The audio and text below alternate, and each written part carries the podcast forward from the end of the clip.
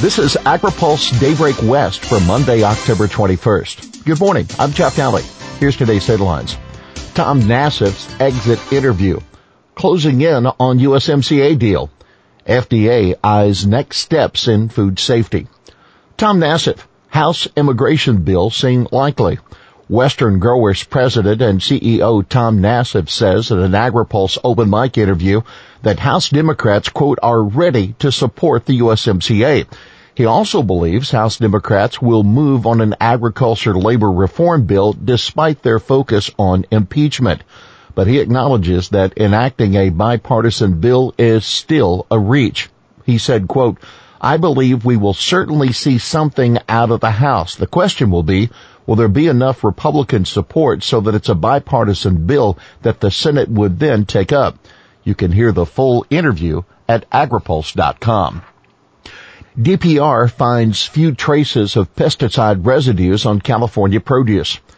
During its 2018 survey, the Department of Pesticide Regulation found 95% of all samples it tested had no detectable pesticide residues or were below levels allowed by US EPA. DPR scientists tested for more than 400 types of pesticides.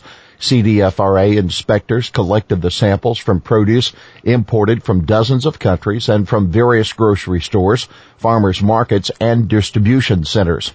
About 6% of California samples had traces in excess of the established tolerance or traces of pesticides not approved for that commodity, such as organic kale.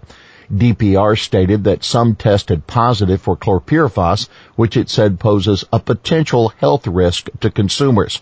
In a statement, DPR Director Val Dolcini said, we want to ensure that fresh fruits and vegetables imported from other countries or grown right here in California are safe to consume. Keep in mind, DPR's report relies on just 3,600 samples for a state that produces a third of the country's fruits and vegetables and feeds nearly 40 million people. For pesticides strictly regulated or banned only in California, such as chlorpyrifos, the agency would alone not be able to account for the sheer amount of food traveling throughout the state.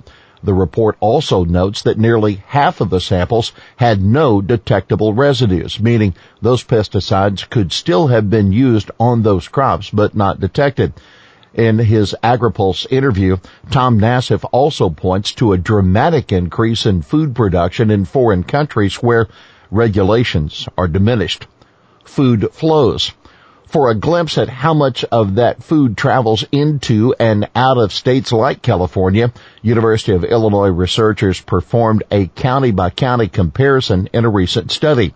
They found several California counties were the highest in the nation in terms of both food flows going in and coming out of the counties.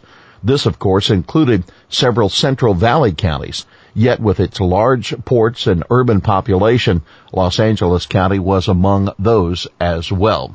UC Davis professor Jay Lund said the study is quote showing that California, like most of the U.S., eats a lot of food from elsewhere. UC researchers in chlorpyrifos will profoundly impact alfalfa.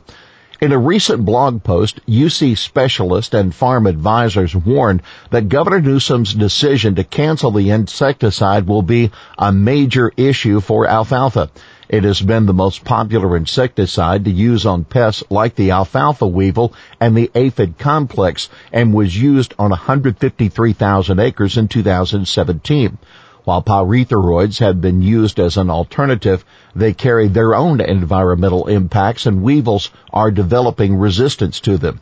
With the loss of chlorpyrifos, the overuse of a single class of insecticide could be a major challenge, the researchers wrote. Other IPM strategies like grazing, early harvest, and biological controls have still depended on spraying to be successful. They call it a critical need for the state to find new alternatives. Spending USMCA on lawmakers' to-do list. Amid the furor over impeachment, lawmakers are looking to make progress this week on spending bills as well as the U.S.-Mexico-Canada agreement. The Senate is expected to take up a package of spending bills that fund the USDA and FDA, as well as the Interior Department and EPA. In the House, Democrats will continue negotiations with the White House over USMCA. The pace of the talks stepped up considerably last week. Democrats say they are getting closer to a deal. For more on this week's agenda, read our Washington Week Ahead at agripulse.com. FDA gathers input on next gen food safety plan. FDA is holding a public meeting today to gather input from industry and consumer representatives as it prepares to release a blueprint next year for its new era of smarter food safety initiative. The all-day meeting will feature talks by acting FDA Commissioner Ned Sharpless and USDA's top food safety official Mindy Brashears, as well as numerous breakout sessions on subjects such as traceability in response to an outbreak of foodborne illness. Sign up has maxed out for both in-person attendance and webcast viewing. Here's why it matters. FDA is seeking to leverage new technology to prevent the spread of foodborne disease and to more quickly track down and stop outbreaks that do occur. A six-page summary of concepts that will guide the discussion includes a call to facilitate end-to-end traceability throughout the food safety system. FDA also is looking at shoring up food safety at the retail level and identifying vulnerabilities in meal kit delivery, think Blue Apron, and other forms of e-commerce. Frank Yiannas, FDA's Deputy Commissioner for Food Policy and Response, told produce industry stakeholders recently the agency wants to use blockchain technology to speed up tracebacks and artificial intelligence to find ways to prevent foodborne illness outbreaks from ever occurring. Tomatoes are okay, but leave the drugs behind.